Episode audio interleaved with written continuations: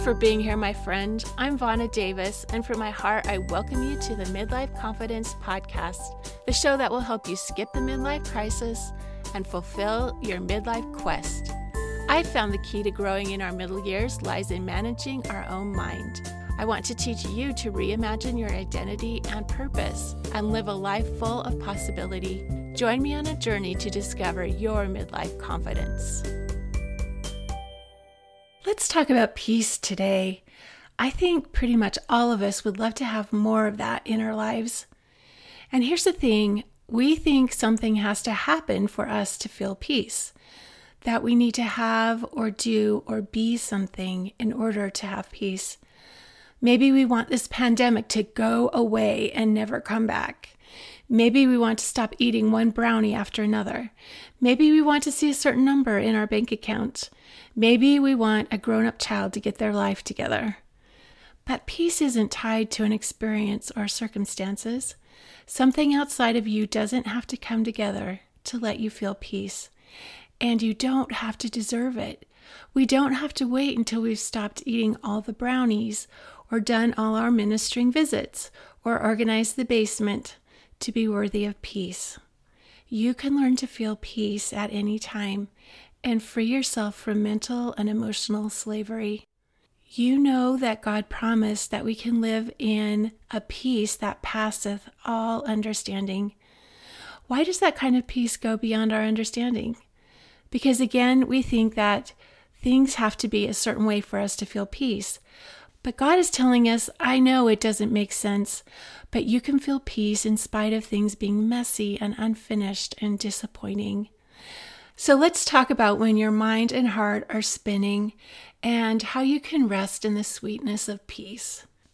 The way I imagine it, I can envision myself rock climbing a steep cliff, and under one arm I have a big wooden box. And that box is full of worries, concerns, expectations for how things should be, disappointment in myself and others, and all the heavy things that steal my serenity. And then Christ comes and offers to take that box for me so I can climb better with both hands. So I hand over the box, and it's so great to have the load lifted. I feel free and I can climb better, and it's so much more fun and enjoyable. But then sometimes I take the box back from him it's like I just think, I need that box. I better take charge of it. So it's been a continual learning opportunity for me to be aware of what I'm doing and to decide that if God was generous and loving enough to take it away, I can let Him keep it. And I'm learning to accept that gift of peace and stay in it. I assure you, Christ's promises are real. Remember, He said, Peace I leave with you, my peace I give unto you. Let not your heart be troubled, neither let it be afraid. Recently, Jeffrey R. Holland referred to that scripture, and then he said that commandment is nearly universally disobeyed. He said that he was convinced none of us can know how deeply it wounds the loving heart of the Savior of the world when we are not confident in his care or secure in his hands. So, how can we feel that peace which passeth all understanding? In our midlife, there are so many things going on that can take our peace if we let it. Our grown up kids, what to do with our life next, maybe health or finances, and so many other things. Feeling like we should be farther along now, wondering if we're doing the right thing. One of my big chances to learn to stay in peace has been with my grown up kids. And if you have children, I know you can relate. So much of our worry and concern comes from wanting them to be happy and live the life that will lead them to that happiness. So here's just one small example. Our son Sean was in the Marine Corps for five years, and it was a tough experience for both him and us. And when he'd been in about two years, he came home on leave. And so we spent a few days just hanging out and talking. We went to Sundance and rode the lift up the mountain, went for a hike. We went to a movie, we went out to Brick Oven for pizza. And then we took him to the airport, knowing that we may not see him again for three years, and knowing that he was pretty miserable and we couldn't do much about it. I was feeling so deeply distressed about it. So I turned to God with my concerns, and He offered me peace, and I decided to take it. So, really, most of the time for the next three years, I was able to stay in that peace with some effort. Sometimes I'd take that box back, but I'd hand it back, trusting that if God wasn't worried, then I shouldn't be either. I did hope that something really awesome would happen while he was in the Marine Corps and something would come together for him. And then we'd all say, oh, that's why it was so important for him to go join the Marines. But Sean's situation never really got better so that we could then feel better. The conditions in the Marine Corps were always really difficult. The best reward was the day he left the base in Okinawa and got on a plane to come home. So during that time, I just learned to rest in that peace.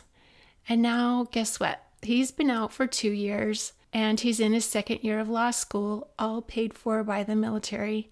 So, in the end, something good has come from his five long, long years of service. And now I still get practice staying in peace because he's doing law school online because of the pandemic. He chose the school with the most beautiful campus overlooking the Pacific Ocean at Pepperdine University, but he's doing school alone in a little apartment, so I'm still getting lots of practice with peace. Peace in our messy, uncontrollable life, and peace with our messy, unfinished selves. Again, peace is unconditional. So here's a story of two conferences that I was in charge of. And there isn't anything quite like planning and managing a big event. It's right up there on the stress scale. For five years, I was director of Utah Coalition Against Pornography, a nonprofit that's been around for 20 years. And during that time, I executed seven conferences, and every single one had its own unique share of drama. So, leading up to every conference, I would wonder what's going to happen this time? But there's one that stands out as the very worst of all. We flew in a very well respected researcher to be our closing keynote speaker. She'd spoken at our conference before, and she's a leading scholar on the effects of pornography. That year was the first year that we asked speakers to submit their presentation for a review before the conference. But she just wasn't responding to my requests, and I let it go. You sense what's coming, right? Well, we had well over a thousand people in the ballroom, and as she got into her presentation, she started to share some things that were seriously graphic and triggering for our audience. It would have been fine for a room full of academics, but our audience was everyday public people who are just looking for some help in their homes or their role as a church leader. And it's really scary for them to show up at a conference about pornography in the first place. Basically, she was repeating some horrific things that men were saying about women in an internet chat room of users.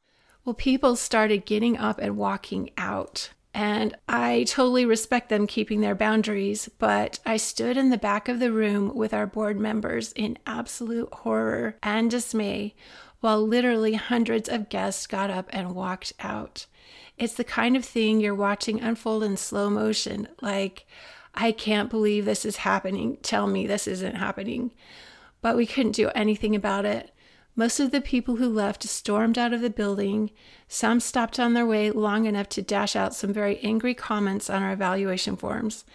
And we had some high level church leaders there attending who also walked out, which added to the mess. Well, the fallout from that was really rough. We sent an apology through email to our guests, which some people appreciated but we got a fair amount of people responding who thought we were overreacting and being disrespectful of the speaker because they appreciated her honesty. So it seemed like everyone was mad about it for different reasons. We apologized to our sponsors. We really worried they would pull their funding. We apologized to church headquarters, worried they would stop promoting the conference. When we were done doing everything we could do, I was left with the worst shame hangover I have ever experienced in my life. For two months, I was spinning in pain and shame. Here's what I was thinking I harmed vulnerable people who trusted us to help them. I didn't follow through and insist that the speaker submit her presentation for approval beforehand. I felt like I'd lost the trust of our audience, our supporters, and my board. I was afraid UCAP was done for because of me. At the time, I didn't have any tools or training to handle it. I just lived with it, trying to get up and keep getting through my day. Months went by with me operating in that painful mental state. But slowly, slowly, ever so slowly, my emotions started to heal and reset. In time, we found that people still came to the conferences and sponsors still funded it, and we were still in business. I regained confidence in my ability to carry out the conferences much wiser now. Well, that for sure was the hardest professional experience I've ever been through. And it was an experience that showed me the slow boat to peace. It took so long, and now I know that I didn't have to suffer like that. So, I have another conference that happened later to tell you about, and something that happened in between that made a big difference. One of my favorite things being director of UCAP was getting to know awesome people who were involved in the cause. I made friends with Stephen and Rhyll Croshaw, who run a 12 step program called SA Lifeline. And they have 12 step meetings for men working on recovery from sexual addiction and women healing from betrayal trauma. And they live in my neck of the woods. So, Rhyll invited me to attend a 12 step meeting, and I thought, this is great. I should learn more about 12 step and betrayal trauma and what these women are going through. It will be a good learning experience to go to a couple of meetings. So, I started attending this group, and it didn't take long for me to realize, oh, I need this too. I needed to learn to surrender what I couldn't control. I came to look forward to these meetings and the amazing insight I gained from these women who were facing really big challenges in their families. I met with them regularly for three years and gained so much from it.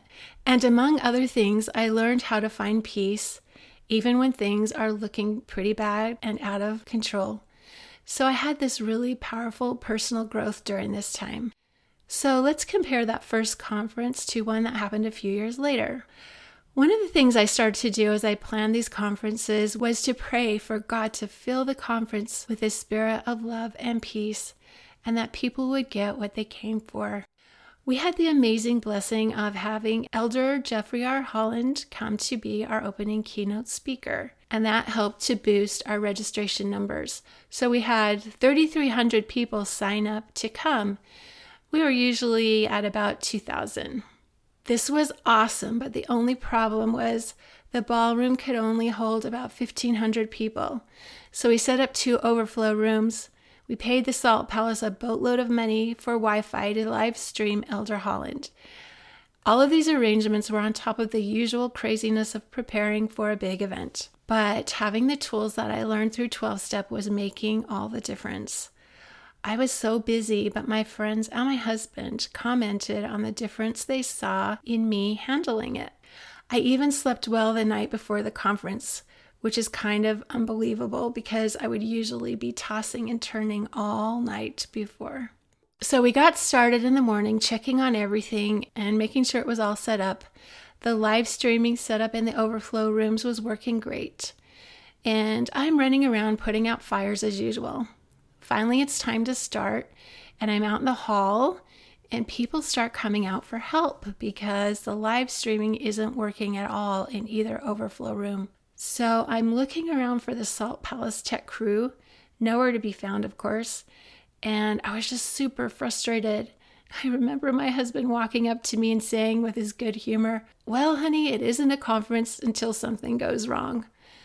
So, all of these people who came to hear Elder Holland were annoyed and disappointed, and we just couldn't figure it out. I think we finally got it going in a very rocky way. We think that when everyone came in with their mobile phones, they drained the Wi Fi bandwidth. Well, as usual, lots of other things didn't go as planned. There were people who didn't help as expected. We lost materials, all the stuff. But as people were leaving that day, I heard nothing but good comments that Elder Holland was fantastic. It was an amazing conference. So we clean up the conference at the end of the day, and I go home, and I just had this sense of disappointment and failure in spite of all the good things I saw happen. I was restless, and so I got up at 4 a.m. and I had to get out of bed and surrender as I learned to do in 12 step. I wrote in my journal at 4 a.m. that day this conference is unmanageable. It felt completely unmanageable yesterday.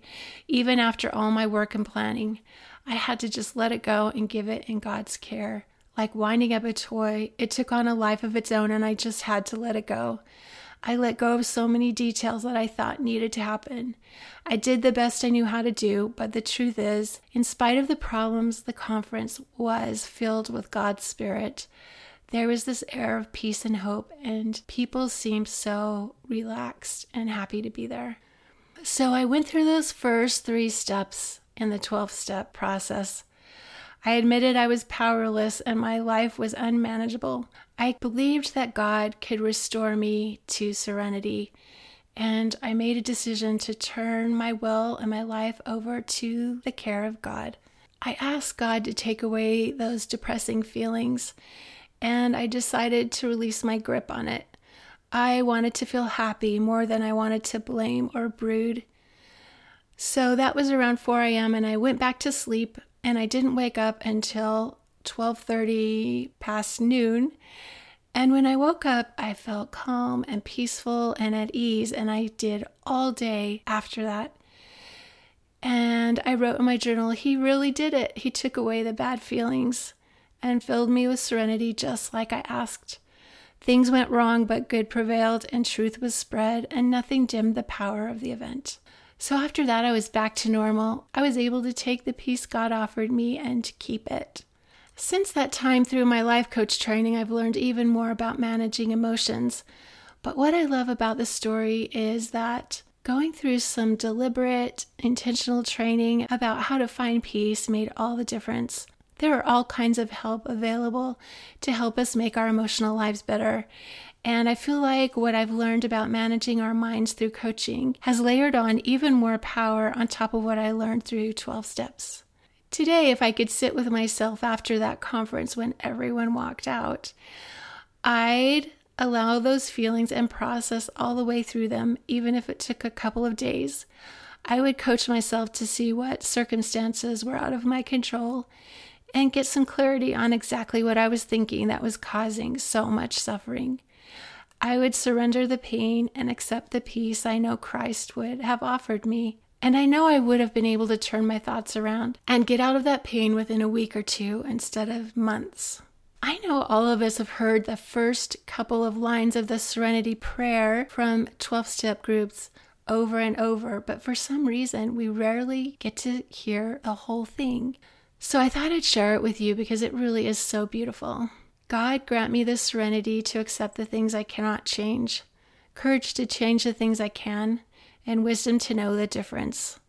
Living one day at a time, enjoying one moment at a time, accepting hardship as the pathway to peace, taking as Jesus did the sinful world as it is, not as I would have it, trusting that He will make all things right if I surrender to His will so that I may be reasonably happy in this life and supremely happy with Him forever in the next. So, I have to share with you a favorite song that always brings me a feeling of gratitude and peace. It's a Christian praise and worship song by Chris Tomlin called Good, Good Father. I was just listening to it again this morning.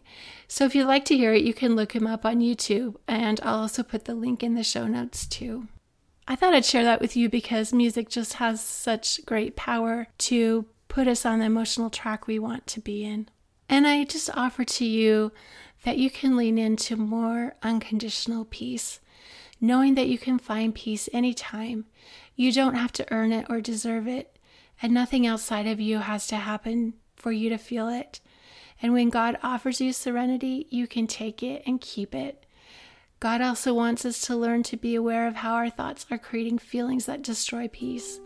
And He wants us to learn how to live in a more peaceful mindset, to live in that promised peace that passeth all understanding. Be peaceful, be powerful, and love your radiant heart. As a life coach, I teach people to see the possibilities open to them, to re envision their identity and purpose. Somewhere in the middle of life is the perfect time to update your mind and how you're thinking so you can make the most of the rest of your life. You can get in touch with me and schedule a free consult call by emailing me at vonna at midlifeconfidencecoach.com or on my website, midlifeconfidencecoach.com, or message me on social media at Midlife Confidence Coach. I can answer all your questions about how coaching can help you. All that is in the show notes. Take care until next time.